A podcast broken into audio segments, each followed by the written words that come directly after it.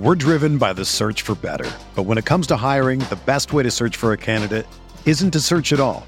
Don't search match with Indeed.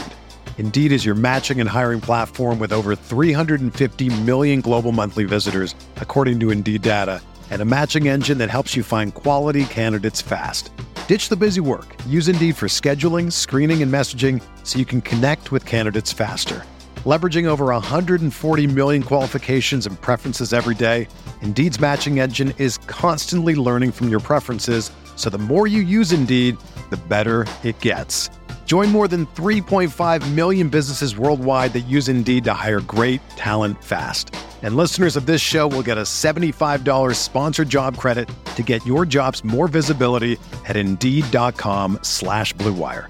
Just go to Indeed.com slash BlueWire right now and support our show by saying that you heard about Indeed on this podcast. That's Indeed.com slash BlueWire. Terms and conditions apply. Need to hire? You need Indeed. What's up, y'all? It's Drewski, and I've teamed up with Mountain Dew to produce a hilarious new basketball podcast called The Dew Zone with Drewski. Learn the backstories of your favorite ballers and celebrities like Jamal Murray. Did you have like a favorite team? Was it the Raptors at the time or no? Was the Raptors even started around that time? Come on, bro. I ain't that old, fam. you talking like I'm 50. Taylor Rooks, A'ja Wilson, and many more. You won't want to miss this. Listen to The Dew Zone with Drewski on Apple Podcasts, Spotify, and wherever you listen to podcasts.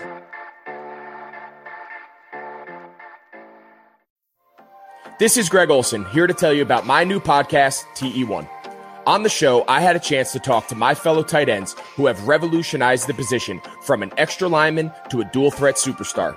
And just like my guests have changed the game, this year, NFL Sunday Ticket.tv is revolutionizing your NFL viewing experience. Stream all the live out of market NFL games every Sunday on your favorite devices and never miss a moment from your favorite players. Visit NFLSundayTicket.tv and use the promo code GREG88 at checkout and get 15% off your subscription.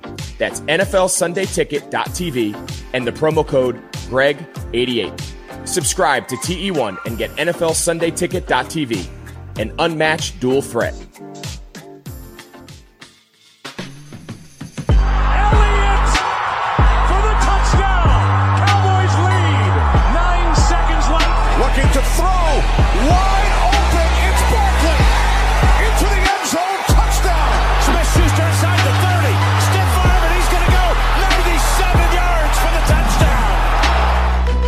Welcome into the Fantasy Football Mailbag, a RotoViz podcast. This is the August 21st episode, and as always, we are dedicated to answering all of those fantasy football questions. I'm your host, Mike Randall. You can follow me on Twitter at Randall Rant. Today, I have the pleasure of talking to one of the top fantasy football analysts in the industry, JJ Zachariason. JJ is the editor in chief of both FanDuel and numberFire, as well as the host of the Late Round podcast and Living the Stream Fantasy Football. There are very few analysts, folks, who provide a more in-depth rationale behind their decision-making process and look at the seasonal league landscape with that true balance between analytics and the instinctual mind. One of the greats in the fantasy football community. You certainly should be following him on Twitter already at Late Round QB. JJ, sir, fantastic to have you on the mailbag to preview the 2020 season, which I do think is going to happen. Yeah, I, I hope it's going to happen. And thank you for the intro. I, you know, I, I do a lot of podcasts. I think that might be the kindest intro that anyone's given me. well, uh, listen, I'm trying to set you up here because I just want to steal all your knowledge. So that's what we, that's what we have to do. I would be remiss, of course, if I don't start the mailbag with the originator of late round QB with a look at some of the favorite late round QBs, particularly for me. It's Cam Newton. And we're going to start with our FFPC stat attack of the show. I use the RotoViz Team Splits app, which illustrates just how valuable Cam was to that Carolina offense when he was there from 2015 to 2019 in the games that Cam played, which was 63. They averaged 25.2 points per game five points less per game in the 17 games he did not play. All the numbers were up across the board touchdowns, points per drive. So it's fascinating to me that the public has yet to buy in on Cam. He's currently QB 16 in the FFPC Best Ball ADP behind Daniel Jones. JJ, am I whistling past the graveyard here with the Cam Newton Bill Belichick pairing? I love Cam Newton. I, I think Cam is the late round quarterback target this year. Um, you know, generally we we seem to to see a, a couple of these types of players each year. Uh, where they have that sort of rushing component or at least that upside to go along with what they could potentially do with their arm. Uh, obviously, Lamar Jackson, you know, he was the most obvious that we we've seen in a while last season, but um, this year, you know, the, the quarterback market's really, really efficient. Um, and, and, we're seeing, you know, as, as, we've seen in the NFL, a lot of the, the rushing quarterbacks have also become really good passers. Um, and we're seeing that reflected in ADP, where you get Kyler Murray now as QB four ish. You have Dak Prescott obviously up there. Lamar Jackson is the QB one, QB two. Um, Russell Wilson, Deshaun Watson. Um, but Cam is sort of not moving up in ADP like I thought that he would. You know, when he first signed with New England, I I sort of figured that that Cam would shoot up rankings to the point where you know he was borderline draftable. But given the fact that he's where he's being drafted, QB 16 in this case, uh, you know I have him at QB 12. Um, people forget how good he was before that injury, that shoulder injury that he had against Pittsburgh in that primetime game. The Panthers going into that game were six and two. Things were going great. Um, and through that point in the season, Cam was averaging almost 24 points per game. Um, and really, everything just kind of went downhill from there. You, you, you really, you know, whenever I look at splits like that, I really try to make sure that there's at least some narrative that I can tie to it and some reason for for numbers to drop or, or things to change. And and really, you know, it, it, was that it was on the All or Nothing show. They even talked about it how Cam's shoulder uh, was different after and, and his injury uh, was different after that game against Pittsburgh when when Watt uh, sacked him. So um, I think that we can at least pinpoint that and say that's why Cam's splits look the way they do in that 2018 season. Then obviously last year he was hurt the entire year for the two games that he played. Um, so I, I, I, love Cam. Um, you know, he has the, the rushing upside, and hopefully he can bring it together as a passer this year. I just don't think you're going to find that kind of upside. A guy who, you know, he's played eight seasons in the NFL with 14 or more games played. He's finished as a top four option in fantasy football in five of those seasons. So it's really hard to find that kind of upside late. Yeah, and people forget during that season before he got hurt against Pittsburgh, three times he was the overall QB three. In fact, he went back to back week seven and eight, QB three, QB three back to back. So certainly he is someone who has a huge upside, and we don't know what's going to happen there in the offense with New England, but it certainly seems positive and a heck of a lot better at his ADP. That's why he was our FFPC stat attack of the show. FFPC is, of course, home to the best fantasy football leagues and contests in the industry. Dynasty Best Ball, and of course the world famous FFPC main event. If you want to learn more, go to myffpc.com. That's myffpc.com. And we have a ton of tools here at RotoViz specifically designed for that FFPC domination. JJ got a question here from Devin. He said there's been a lot of talk about Christian McCaffrey being the clear number one pick, providing such an advantage versus any other pick. Now, I think it's interesting because I had Evan Silva on a couple months ago and he said, listen, since it's so difficult to go back to back as the overall RB1, I don't think we can say that it's likely. We can say that it could happen, but it's hard to say that it's likely given what we've seen in the past. So Devin wants to know how much do you factor in like in an auction format compared to number one picks of the past years? So how much more do you think McCaffrey's worth this year, assuming let's say a $200 budget? I do think in terms of projectable output, CMC is the clear cut number one running back and player in fantasy football. You know, to, to Evan's point about uh, players repeating as the number one guy. Totally fair, totally true. Um, and we might not see CMC be the number one running back this year, but in terms of projectable output, in terms of that floor ceiling combo, uh, he should be, I think, the, the clear cut number one guy. And I do think that he's sort of in his own tier from that perspective as well. I mean, even if he were to to see a, a worse target, a slightly worse target share, a slightly worse running back rush share uh, with this new regime in place in Carolina, he'd still be uh, projected to be the, the, best running back in fantasy football. So I, I am still siding with CMC, especially in this offense that should be fairly pass heavy because of how bad that defense is. Um, you know, if you look across the industry at, at auction budgets, and this is really, or at auction prices, and this is really what I try to tell people to do before their auction draft is, is to to look at the site that you're drafting on, whether it's ESPN, Yahoo, etc., uh, and see where they have these guys priced. And and I I've seen that CMC is usually you know between four and five dollars more than than Saquon is on those sites. I think that you can go up to ten dollars more. Um, you know, depending on on what. And this is off of a two hundred dollar budget, obviously, but um, I do think that CMC is the clear cut number one guy just in terms of projectable output and what we know he's he, he can and will produce week in and week out and as safe as safe can be for sure. Next question here from Jared. Obviously, late round QB is the way to go. However, in a half point PPR, six point per passing TD league, where are you thinking Lamar Jackson and Patrick Mahomes should go in this sort of format? I think the key here, that six points per passing touchdown, which is not always the case. Yeah, so I do think that it's important to not overstate what six points per passing touchdown does to a league in general. Uh, I've done a study on this, and, and really think of it as uh, the quarterback position in this type of format. You're still only starting one of them, so the supply and demand of the position doesn't change. The replaceability of the position is still very, very high to the point where you can still effectively stream the position. I did a study on this uh, to show what you know. I've been tracking my streaming picks over the last five years um, and, and really, with a six point per touchdown pass league, nothing changed with the way that my streamer and Denny Carter, who I, I co-host Living the Stream with, nothing changed in terms of how our Frankenstein streamer uh, did, whether it was a four point per touchdown pass league or a six point per touchdown pass league. You know, a lot of that is just the fact that uh, quarterbacks are, uh, you know, if a quarterback is going to do well as a streamer, um, he's probably throwing two to four touchdown passes to begin with. Um, and so he's still going to get that extra boost um, you know, with that six point per touchdown pass league uh, as a result. So I wouldn't really be changing my strategy all that much uh, in this type of format because of that replaceability factor. I do think that if you're sitting there saying, I want either Patrick Mahomes or Lamar Jackson, you know, you can then start to side with the guy who isn't going to run for a thousand plus yards and not throw the ball a whole lot and has a lot of passing touchdown regression coming. Uh, you can definitely go with Mahomes over Lamar Jackson, and you can generally start to skew uh, your picks, your individual quarterback picks, towards the less mobile players. So, you know, I mentioned earlier about how efficient the quarterback market is. You have Josh Allen sitting there at QB7 largely because of what he can do with his legs. Maybe you get a little bit more confidence in, in, in drafting a guy like Matt Ryan or Carson Wentz over Josh Allen because of that touchdown upside. So I can understand that, but overall, from a strategic standpoint, you should not be changing your, your quarterback strategy all that much because a lot of times uh, when we do this, we then see sort of an overcorrection as to what these two extra points per touchdown pass means. So, you know, generally I say draft uh, Lamar Jackson or Patrick Mahomes in the early fourth, mid fourth round. That's where their value is. Obviously, they have ADPs in the second round, um, but you'll you'll see in, in drafts like this, you'll see them go in the mid first. Um, and so it's just not worth it at that point. Yeah, I agree. If you're going to take a quarterback that early, what you're basically saying is you're pushing your chips in the middle and you're passing on the value at the other positions. So if you're going to get a Peyton Manning like year or Patrick Mahomes year from two years ago, fine. But if you don't get right that big year, then you're passing up on way too much value to invest early, even in six points for passing touchdown. Right, exactly.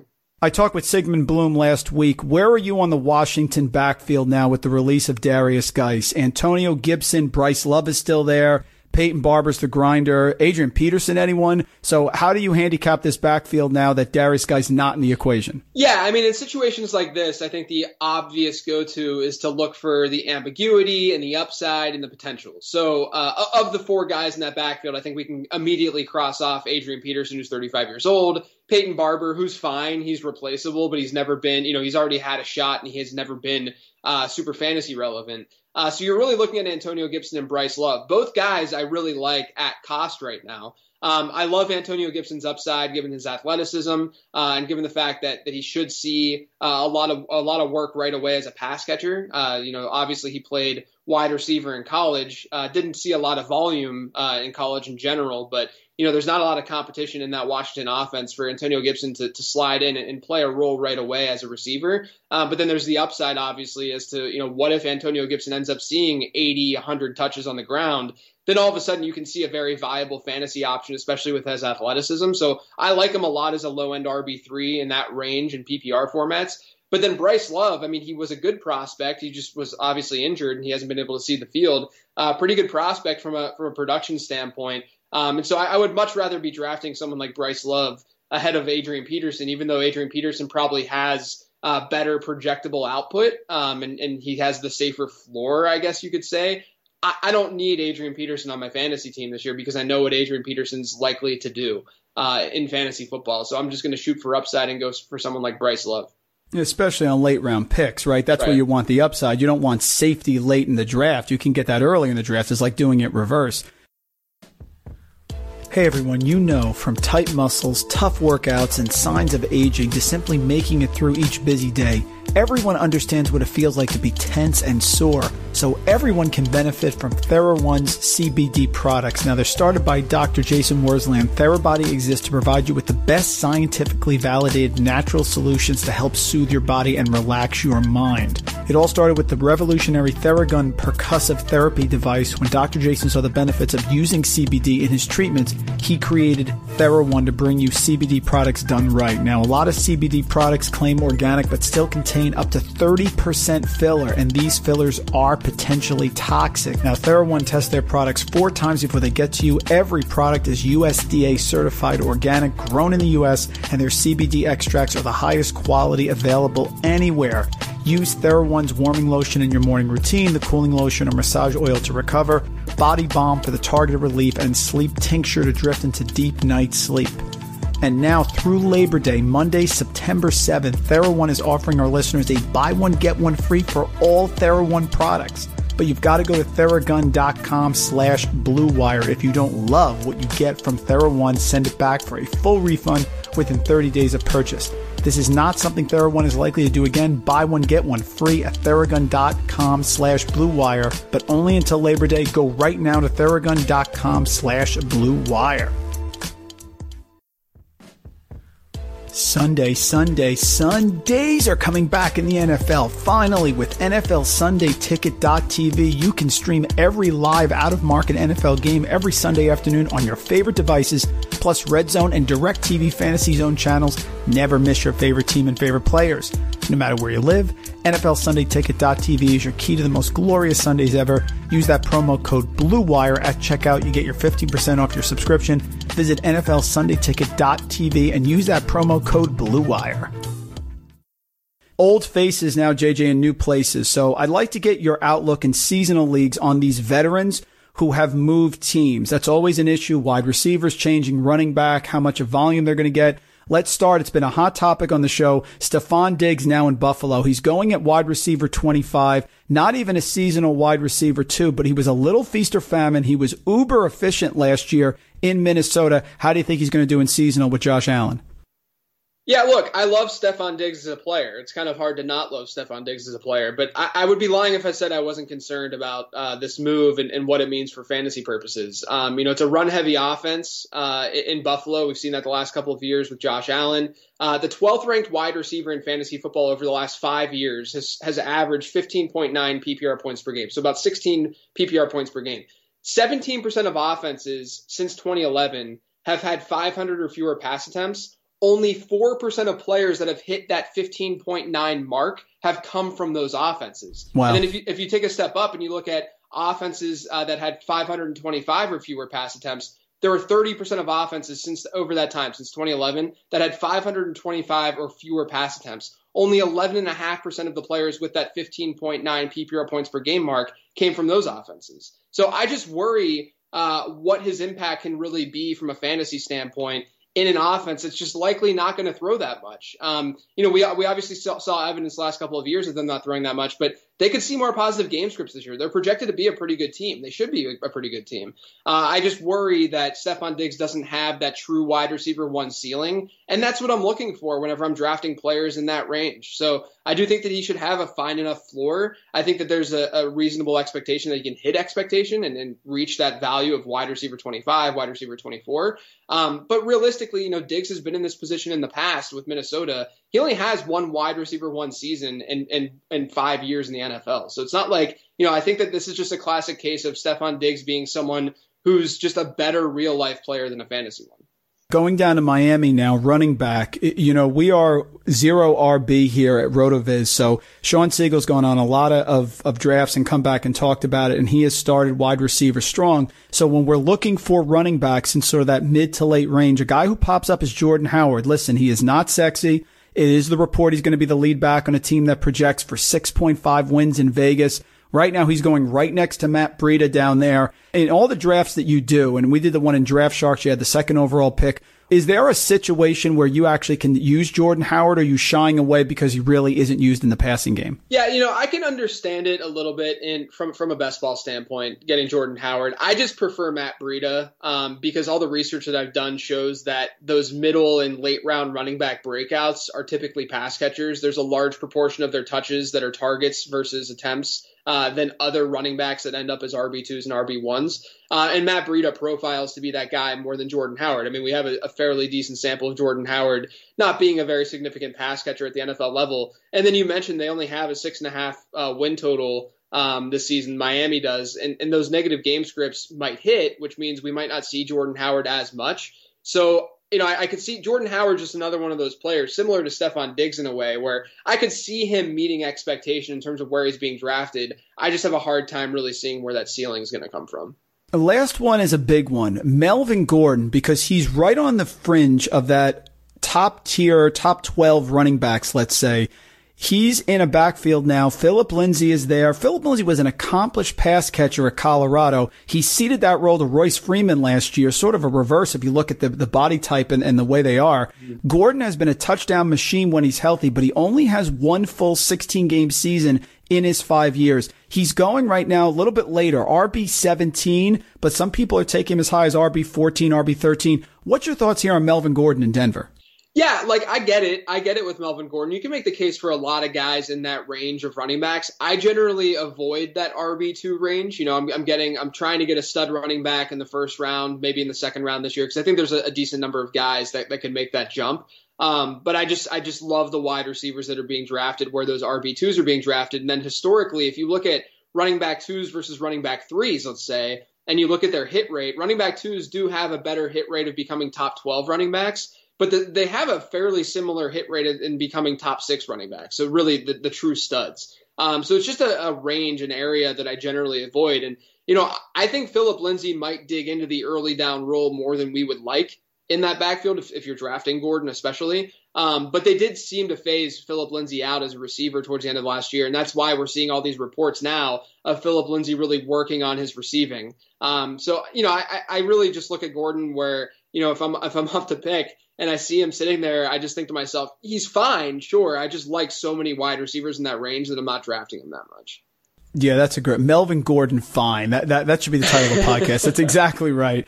Next one, JJ. I have to do this for my family. My two children are sponsoring this one. What is the JJ Zachariason dessert of choice? Ice cream, brownie, apple pie. Sig went cheesecake last week. So you sit back, you have a great big fantasy Sunday. You want to have a cappuccino. What's your flavor dessert there? Man, that's a that's a great question. Um, I, I would probably side ice cream, and as I've gotten older, I side more with like the Halo Top ice cream to, to keep the lbs down a little nice, bit. You know? Nice, nice. Um, yeah. so pro- probably would go in that direction. Very fair. I got to stay away from the sprinkles. They always find their way on my ice cream, whether I do it or not. Is there a better running back value right now? And you mentioned it before, those sort of scary third to fifth round redraft uh, leagues than James Conner in Pittsburgh. Right now, he's RB fifteen.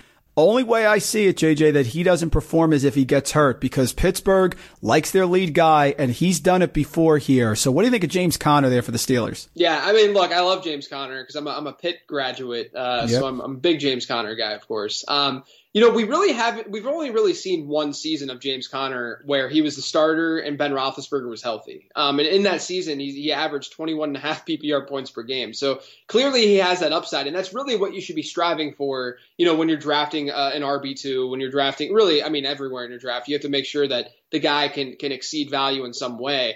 Um, so yeah, I, I'm all all about James Conner. He's one of the few RB twos that I'm willing to draft this year. I think Chris Carson is sort of in the same bucket um, where he could end up being that true RB one and that workhorse. Um, but Conner, you know, if, really, if he's if he's not, if we were to go into the season assuming that he's healthy and knowing that he's healthy, James Conner would have a second round ADP very easily. Uh, you know, he would be going in that maybe even closer to the one two turn range uh, where, where those other running backs are going. So I'm all about it. I think he has a lot of upside. Um, and I do think they're going to throw, you know, we might see towards the end of the year some Anthony McFarland in there as a change of pace uh, just given the fact that he's easily the, the fastest, speediest back on that team, and he would be a good change of pace. Uh, but the competition really isn't that strong in Pittsburgh either. So uh, I'm, I'm, I'm about James Conner this year.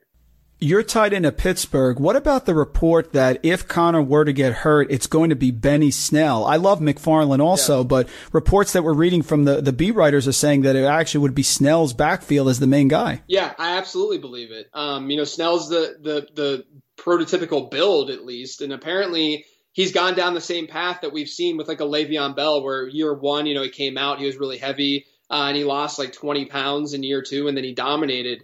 Um, and apparently that's the same same thing that's going on with Benny Snell right now. Um, to me, I think McFarland is just sort of that secondary piece where uh, if James Conner's healthy, McFarland will be more valuable than Benny Snell will. But if, if James Conner goes down, Benny Snell would be the guy that I would be targeting as his handcuff. You talk about so many great things on your late round podcast. If you're not listening to it, folks, it's fantastic. Multiple pods per week, short, but gives you so much information. I'm curious, how much do you value getting off to a hot start in seasonal leagues? I feel like those early weeks are super important because they allow you flexibility. You can address things in a calculated way. You're not panicking 02 and 03, right? You don't win the first couple weeks. You're in a panic. As a result, on top of that, do you see veteran RBs in these ambiguous backfields you talked about being undervalued, like a Kerryon Johnson? Are those players going to help you get off to a good start? And how much do you value that when you're talking in redraft leagues? I can understand it from a zero RB approach. I think that you nailed it though. Getting off to a good start is not only important because you want to have a good record, obviously. You want to start 2 and 0, 3 and 0, 4 and 0. Um, but you also, there, there's this confidence aspect of things where when we're making our start sit decisions every single week, uh, we're, we're taking all these inputs and trying to decide who we're going to play. Um, and if we see a, a player who is, is not living up to, to where we drafted him. Uh, he's not getting any run, and we don't really know what to do with him. That, that's going to uh, take a toll on the way that you're managing your roster. So it's important for not only your team to just do well, but you want your players to be doing well so that you feel confident playing them every week. Um, and that's that goes a long way. Um, regarding the guys like a Kerryon Johnson, a Marlon Mack, I tend to just go towards the pass catching backs in, in PPR formats, especially like James White's and the Tarik Cohen's, uh, to give me that floor and just give me some production if I'm going that route. Uh, just because I, I, don't see the the true upside with guys like Marlon Mack or Kerryon Johnson, uh, with you know the, the, the split backfield that we're likely to see this year, and the fact that uh, you know the rookie coming in obviously is going to get uh, you know, first dibs if he ends up showing up and, and ends up looking pretty good. Um, it just is hard to imagine a true, true crazy ceiling without injury for a guy like Johnson or Mack. Um, so I can I understand it for the first couple of weeks of the season, but I still side with more of the pass catching guys like Tarik Cohen or James White. One of the great points that you made, and you make it every year, is regarding the inconsistencies in certain ADP rankings. And if you can find those, you can sometimes get value. Let's talk about Rams quarterback Jared Goff. I bet if you asked 100 people who led the league in attempts last year, very few would say Jared Goff. You have a situation where Cooper Kupp right now is around wide receiver 17. Robert Woods, of course, always goes right after or before Kupp, wide receiver 18. Tyler Higbee, regardless of where you fall on him, it's very polarizing. He currently is the tight end nine. So two wide receivers in the top 20, a tight end in the top 10, yet the market is very down on Jared Goff, really hanging around QB 15 or so. Has to be a good value, no? Yeah, so here, here's a stat that I think puts this and, and paints this picture uh, pretty concisely. Um, there have been 60 occasions where a team has had two or more wide receivers and tight ends drafted in the first five rounds since 2011. So we're looking at all teams that had multiple pass catching options in the first five rounds. Uh, the average quarterback finish for those teams has been QB 11. Wow. Now, a lot of quarterbacks were drafted ahead of QB 11 that had uh, teammate, you know, uh, teammates in that range. Um, but the, the players that were drafted in Goff's range, all but one of them, uh, there were seven of them, all but one of them ended the season higher than where they were being drafted. So that's a, a big uh, thumbs up for Jared Goff sure. from that, that alone. Uh, but then on top of that, there's just so much in Jared Goff's favor this year. You have uh, he had the lowest touchdown rate of his career last year. That tends to, to rebound uh, year over year. The other thing that I'm really intrigued by is that the Rams have been uh, over the last three years, so since Sean McVay became head coach, uh, they've been the, the second most run heavy team within the five yard line. So at the goal line in the entire NFL, the only team that's been more run heavy has been the, the Titans, which is not surprising because they have Derrick Henry. Um, what happens this season when they don't have as reliable as a running back as Todd Gurley?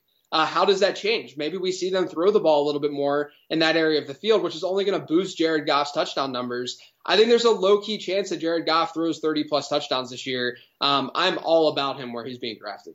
Absolutely, especially you don't want to go early. There's a guy who can start dropping there in, in your in your redraft leagues when, especially if you have like a one quarterback league, he's a guy you get really late and get great value the topics you cover with Denny on Living the Stream really can run the gamut. So I have to ask you, what's more painful, a root canal or trimming your nose hairs when the machine dies in the middle of it? Yeah, look, guys, you don't you don't want to be trimming your nose hairs and have a low battery with your beard slash nose hair trimmer. Uh, because it is the most painful experience you will ever experience. So I am I am most definitely going with the nose hairs here. Yeah, that happened to me too. I heard it and I was laughing because happened to me. It is certainly painful. Yeah. Next question, Phil from Duluth. Thanks for the superior guests every week. You're welcome. JJ's at the top of the list, of course. I'm really starting to feel like Irv Smith Jr. is our second best receiving option here in Minnesota. Justin Jefferson reports they are running with the twos right now. Bisi Johnson is opposite Adam Thielen. I'm going to have to contend, of course, now Thielen with the top cornerback on the other team. I think Irv Smith could have a huge breakout this year for us, like a top 12 fantasy tight end. Am I thinking straight? Yeah, you're definitely thinking straight. I love, love me some Irv Smith. Uh, we know that Minnesota is one of the, the heaviest 12 personnel teams in the NFL, uh, so we see a lot of Irv Smith and Kyle Rudolph on the field at the same time. Rookie rookie year Irv Smith was basically Kyle Rudolph in terms of efficiency and almost overall production. Um, and I also did a tight end breakout study uh, over on numberFire earlier this offseason. Uh, and I, I, looked at uh, tight ends who, who exceeded their ADP by a significant amount over the last nine years and found trends within that data and saw what, what these tight ends sort of shared attribute wise. Um, and really what I found was that they're usually year two or year three players. They're really athletic and they're usually tied to good quarterbacks. So Irv Smith generally fits those that, that set of criteria. The, the athleticism thing is really crazy. Uh, the, the breakout tight ends that I looked at, uh, the average uh, tight end speed score ranked in the 86th percentile. Um, so you're looking at this these crazy, crazy, and it's I mean anecdotally you can look back and, and understand like all, all the great tight ends uh, in fantasy right now are, are stud athletes. Um, and you know you can go back to when Tyler Eifert came out and, and, and broke out, and obviously Travis Kelce, George Kittle, etc. Um, all these guys are just super athletic. Irv Smith isn't quite that athletic, but he's very close to that that uh, median speed score. Um, so I just think he fits the criteria really well, like you said. And the question, uh, he should be or he could end up being the number two option in that offense. I, I love Irv, Irv Smith as a breakout this year. Checks all the boxes, of course, in Minnesota. Absolutely agree. Athletic guy can see a huge volume, and if you're waiting there on tight ends, he's a guy you should target regression has now become a phrase that's actually mainstreamed, whereas a few years ago, people really didn't understand the idea of regression. They only thought it was negative. Of course, there is positive regression. We talk about it a lot. Even though the following players are on teams, that's sort of some question whether they, whether they can maintain that level of efficiency. I'm curious how you project them in seasonal leagues. I want to start in Baltimore here. Hollywood Brown. He burst on the scene in Miami last year, catching all those bombs, battled injuries the entire season, but is certainly the main guy in Baltimore. How do you think about Hollywood this year? I love Marquise Brown, uh, especially if you can get him as like your wide receiver three. I think it's a slam dunk pick. Um, you know, if you look at what he did last year, uh, banged up, it was it was really incredible. And, and the the the big uh, thing that, that you have to keep in mind with with Baltimore's regression is they're not going to score as many touchdowns this year as they did last year. More than likely, they had 58 offensive touchdowns last year. Year over year, that tends to regress. So we shouldn't expect Baltimore to to uh, score as many touchdowns. Not only that but Lamar Jackson had the second best touchdown rate in NFL history last year. So we're not going to see yep. them throw as many touchdowns as they did last year, too. Um, but the, the, one thing that I like about uh, targeting their, their passing attack is that uh, they were also very, very run heavy last year. And I understand that that's the way this Rome, this Greg Roman offense runs and, and what they're going to do with Lamar Jackson at quarterback. Uh, but historically, we see that number rise just through natural regression because Baltimore last year in particular uh, was leading in so many games. Uh, they, they, uh, they were they were uh, running offensive plays while trailing. They only had like 21% of their offensive plays run while trailing last year. Um, and so we should see more volume through the air with that passing attack. And just given the efficiency that we saw with Marquise Brown, I just think that there's that that potential that Marquise Brown could just be an outlier and that he could just be this unicorn. Um, and and I wouldn't buy into that if he were being drafted in like the first four rounds. But once you get into the fifth, sixth, seventh round of drafts, you're really shooting for upside, and the opportunity cost really uh, dies down, which is why I think that he's a great, great uh, target, just because you know he has that potential upside. He does. You're talking Tyreek Hill, DeSean Jackson. Those guys do exist. And Hollywood Brown, we could see it this year, could absolutely get into that mold. Definitely great value. How about for the 49ers? Raheem Mostert. I'm curious where you think he's going to go. Again, he was really productive, even though Tevin Coleman did start the NFC Championship game still. And of course, Jerick McKinnon getting a lot of positive reports now. Shanahan talking about yesterday that McKinnon's going to be the passing down back. What do you think about Mostert here? And a side question on McKinnon. Yeah, look, that's a big deal, the McKinnon thing. Not just because of McKinnon's standalone value, which I think he has, uh, given the fact that he'll be the pass catching back, but I, I do think that that's going to dig into Raheem Mostert's potential as a receiver in that in that backfield. I mean, last season when he started seeing significant snaps, Raheem Mostert still had a sub seven percent target share in that offense. Uh, really, we, we haven't seen running backs with with that low of a target share uh, be top ten, top five running backs very often at all in in fantasy football history he essentially needs to be Derrick Henry to pay off and, and, to really have that upside. So Mostert to me is sort of in that bucket of players who I just generally like to avoid because you know I think that they can pay off at their ADP and just sort of uh, you know Raheem Mostert. Let's see, let's say he's going at RB twenty four. I think that he can finish as an RB twenty. But what does that really mean for your fantasy roster? Uh, you know, there's a lot of touchdown regression coming from Mostert. Mike Clay has his OTD metric uh, over on ESPN. Uh, and, and, according to that, Mostert scored 6.2 more touchdowns than he should have last year. And then the yeah. other thing, too, in that backfield, you know, everyone's talking about how awesome Mostert was towards the end of the year, which I don't disagree with. I think he's a great fit in the offense. Uh, but that divisional, I keep going back to that divisional game against Minnesota because in that game, Tevin Coleman was the starter. Tevin Coleman had 22 carries to Raheem Mostert's 12. And then in the NFC Championship game, Tevin Coleman hurts his shoulder and he's out. Raheem Mostert goes nuts and then Coleman was injured for the Super Bowl as well. So there's a reason that Raheem Mostert was able to do what he did, maybe not to the degree that he did, but why he was on the field as much as he was in the playoffs is because Tevin Coleman was banged up. Coleman was actually the starter uh, before that injury happened. So I just think there's a lot of question marks, especially for the fact that you know he's a, he's a 27 year old breakout running back. That's that's a little bit scary too. So the fact that McKinnon is healthy, I think that there's uh, definitely potential for McKinnon to have uh, some standalone value in PPR formats. Uh, but then on top of that, it's really going to suppress what Raheem Mostert could potentially do as a receiver. Yeah, I talked about this last week. Mostert's one of those Plinko board guys. If things kick the right way, sure, but that chip could could kick the wrong way, and yeah. it could go really, really poorly. With Darrynton Evans now having two fumbles in practice this week, which came out, this next question's pretty obvious. I guess I'm just saying t- Derrick Henry in Tennessee, not involved in the passing game, JJ, but when he does catch a pass, it goes 75 yards for a touchdown. So the efficiency in Tennessee, the question that comes up, of course, is do you think they'll be able to continue to run as much while maintaining the pass- passing efficiency? But with Evans now struggling, it looks like Henry is locked in there for a secure workload either way. Yeah, look, I mean, to, to just be transparent, you know, I'm a, I'm a fantasy manager who likes to target running backs who catch passes out of the backfield. So I've been burned by not drafting as much Derrick Henry as I should have in the past, even though I love him as a player. How it's impossible to not love him as a player.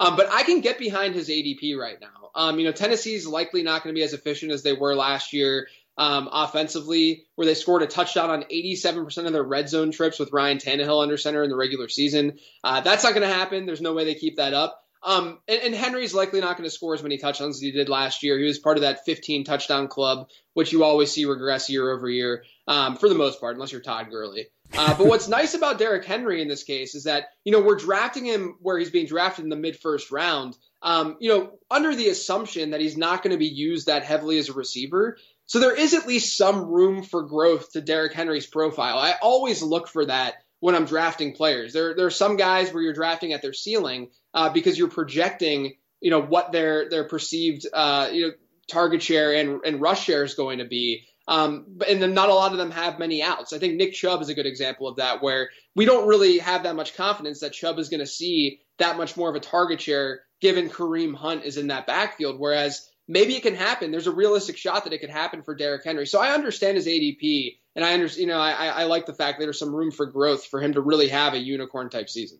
Tight end Blake Jarwin down in Dallas. I mean, Dallas's offense looks like it's going to explode. I put the picture out yesterday of Cooper and Gallup both catching a football with one hand. I mean, whatever social media influence you want, Dallas is going to be really strong this year. But CeeDee Lamb there, of course, Zeke in the backfield. Blake Jarwin was efficient last year when he got opportunities. My question to you is, is he going to get enough opportunities to be relevant?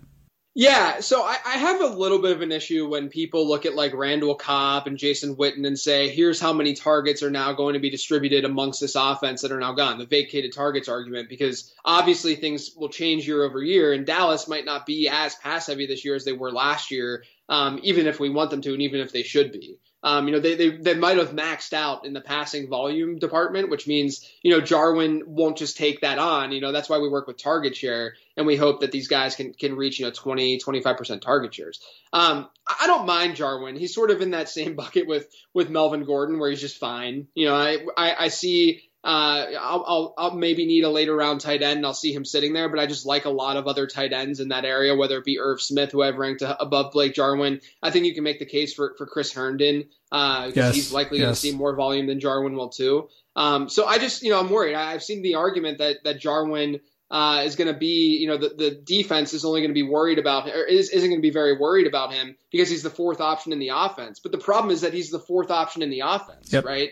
So um, I, am not really targeting him targeting him heavily, uh, but I can understand why people are. I mean, I, I think that he should be fine and should at least pay off at his ADP.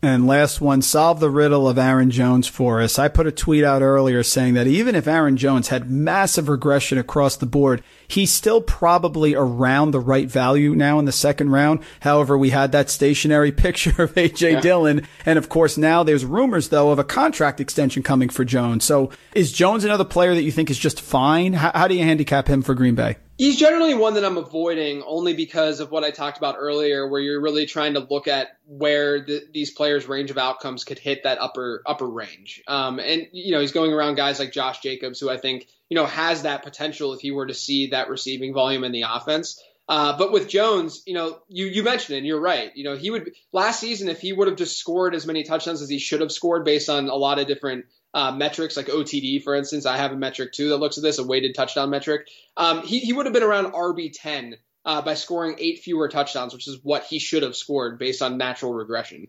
Um, and so that's where he's being drafted this year. So it makes sense. My thing is that they didn't have AJ Dillon last year, and you know I don't really love or hate AJ Dillon as a, as a prospect. I think that the the receiving uh, knocks that people had on Dillon was a little bit overstated, and the comps to Andre Williams was a little bit overstated uh, because he's not only bigger than Andre Williams, but he had a, a, much higher reception share than Andre Williams did at Boston College. Yep. Yep. Um, so I, I don't mind AJ Dillon at all as a prospect. My, my big thing is that he could just really hurt Aaron Jones. Uh, you know, he's a big bodied guy, huge bodied guy, as you mentioned.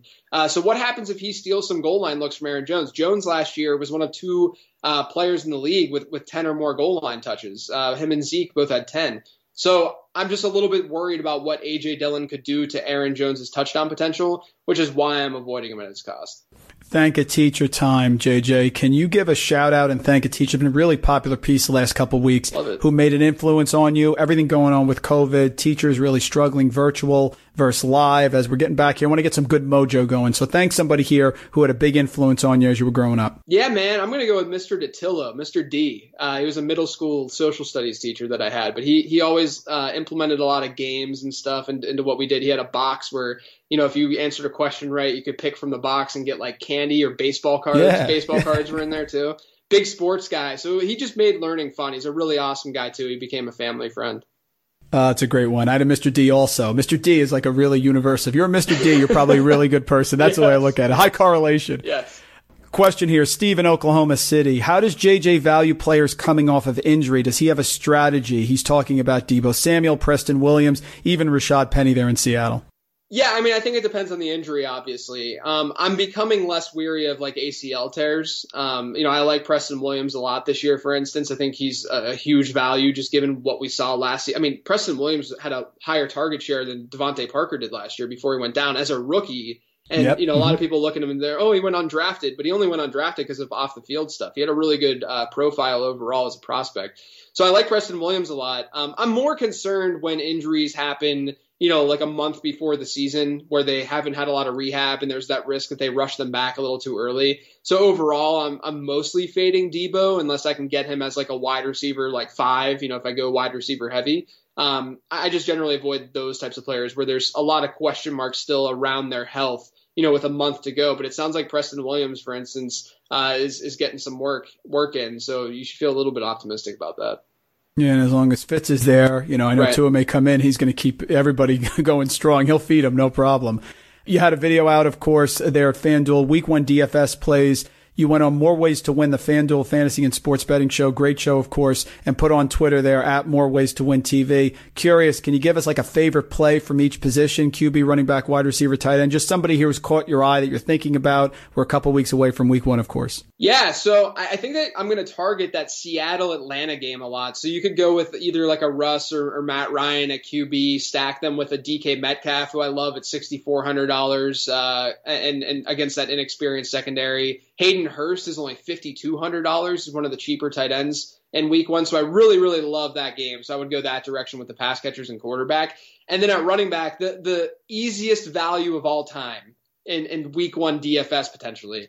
Uh, Miles Sanders yep. is listed at $6,800 against Washington, which, to be fair, Washington's defensive line should be a little bit or a lot better. Um, but uh, they should have a, a, good positive game script in that game. And Miles Sanders obviously going to be the workhorse in that backfield. I mean, he's cheaper than like Leonard Fournette right now, so I would I would be going all in on Miles Sanders. Yeah, definitely across the board. That's the one. And if you're going to get him, that price is going to skyrocket. You may never see that price yeah. again for the rest of the season. Time for redraft lightning round here. I'm going to give you two players. Tell me which one you like better for PPR leagues at their current ADP. We'll start here. Pass catching running backs that are not the lead guy. Duke Johnson, RB47, Tarik Cohen, RB34. I like Cohen more straight up for sure, um, but I think given this this cost and these you know RB forty seven versus RB thirty four, I might side with Duke. I, I, would go Duke there. Better team target hog: Terry McLaurin, F one wide receiver nineteen, or DeVante Parker down there in Miami, wide receiver twenty six. I love Terry McLaurin this year. Uh, I'd lean his way, but I would not be shocked if Parker continues to do what he did last year better rookie wide receiver. Both of these guys sort of going up the, the skyrocketing up the charts here. Jalen Reagor in Philadelphia, wide receiver 46. He's moving around all over the place in the offense. And of course, he looks like the lead guy. And Brandon Aiyuk, now with Jalen Hurts going to be out, wide receiver 57. Uh, which one do you like better there? I like both of them, and I would be targeting both of them. Uh, but given where they're being drafted, you know, wide receiver 46 versus wide receiver 57, there's not a huge significant difference there. So I'm just going to go with the guy that I like more, which is Jalen Reagor. Uh, he was my wide receiver three uh, coming out. Uh, I just think he's a really special talent.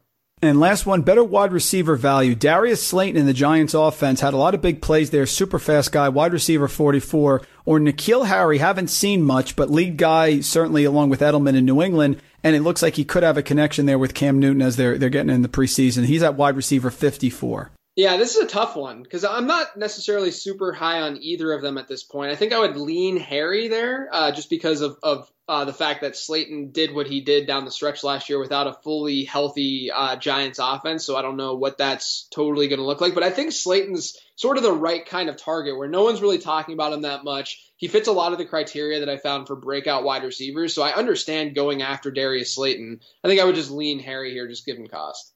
You have a favorite old TV show, one from a, a, kid that you still watch. Sig loved Taxi, which caused wildfire on social media here as a positive. You have an old show that you watch once in a while? Yeah, so I was a '90s kid. Um, one of them that that I, I was a, a, Freaks and Geeks OG.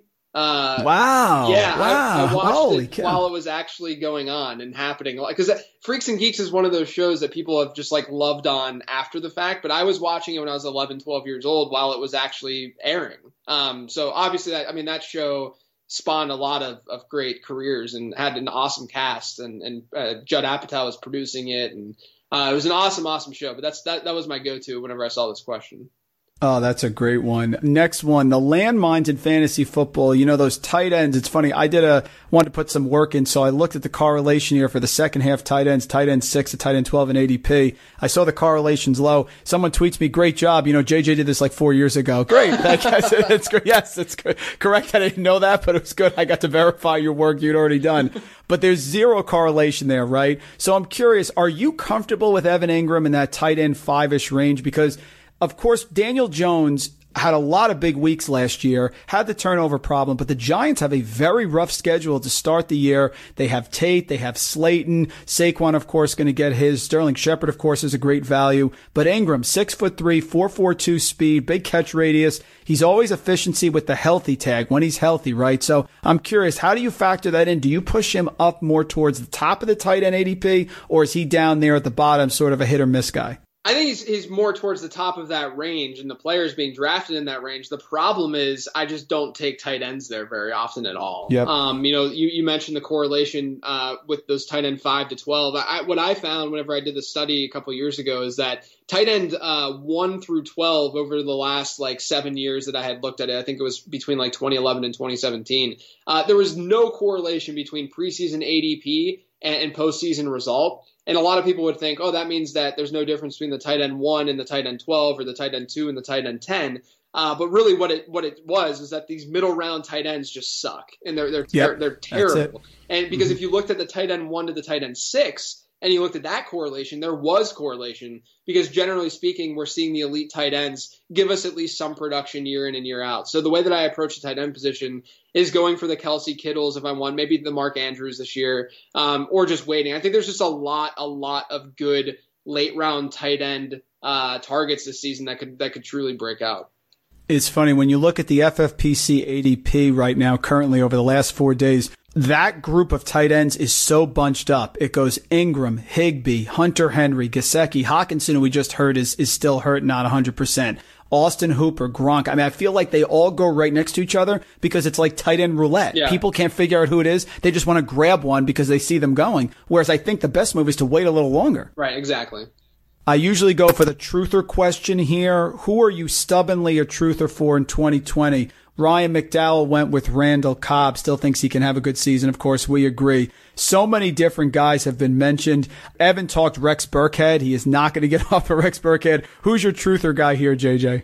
I am a Diontae Johnson truther. Okay. Um, and I, I became one after just watching a ton of them last year. Um, I do think that analytics, uh, you know, obviously I, I look at prospects through analytics. Um, and, and I do think though that we uh, were a little bit too harsh on him and his lack of production. He was he was a fairly productive wide receiver, and he actually was was on on a team with with other decent teammates as well who were who went undrafted or at least were like borderline draft picks.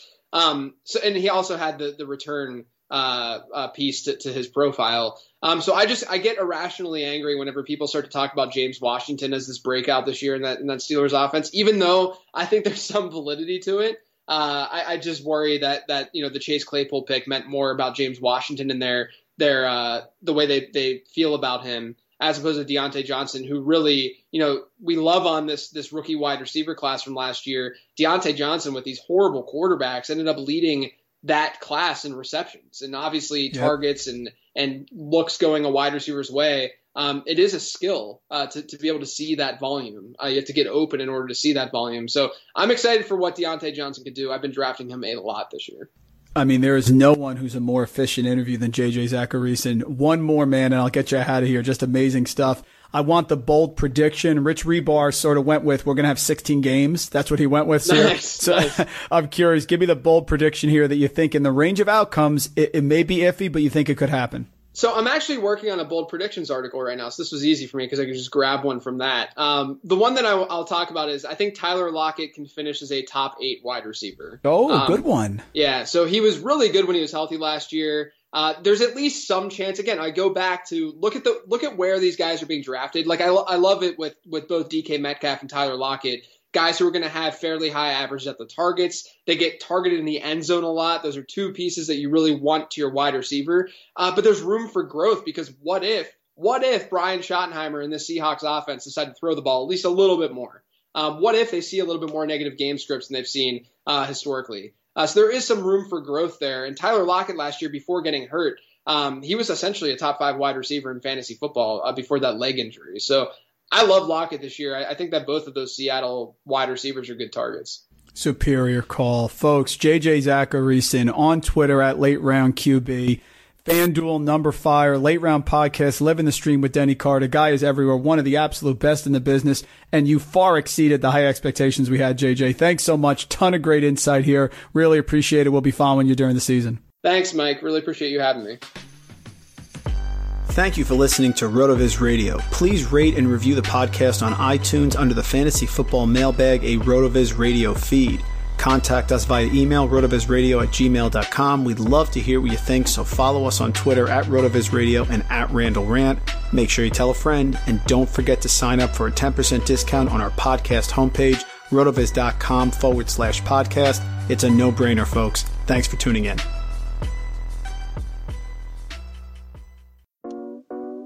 Folks, sports are coming back, and so are your chances to bet on your favorite teams and events. Major League Baseball is back in action, and there's no better place to start wagering than our exclusive partners, Bet Online. Check out those odds, futures, and props to bet on, all available 24 7. And with the return of sports, Bet Online sat down with former pro players Eddie George, Harold Reynolds, and seven time NBA champ Big Shot Robert Horry. You can see what they had to say on what it'll be like playing without fans in a series they're calling Fandemic. Visit betonline.ag for all your odds and up-to-date sports news. Remember to use that promo code BLUEWIRE to receive your new welcome bonus. That's promo code BLUEWIRE. Bet online, your online wagering experts. Whether you're a world class athlete or a podcaster like me, we all understand the importance of mental and physical well being and proper recovery for top notch performance.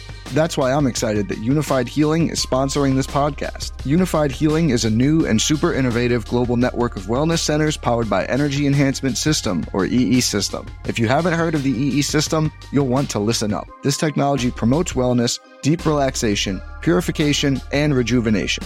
At hundreds of locations across the globe, access to a center is easy and affordable. Interested in experiencing the EE system technology for yourself? Go to unifydhealing.com slash bluewire to learn more and find a center near you. That's U-N-I-F-Y-D healing.com slash bluewire. No material or testimonials on the Unifyd Healing website are intended to be viewed as medical advice or a substitute for professional medical advice, diagnosis, or treatment. Always seek the advice of your physician or other qualified healthcare provider with any questions you may have regarding a medical condition or treatment and before undertaking a new healthcare regimen, including EE system.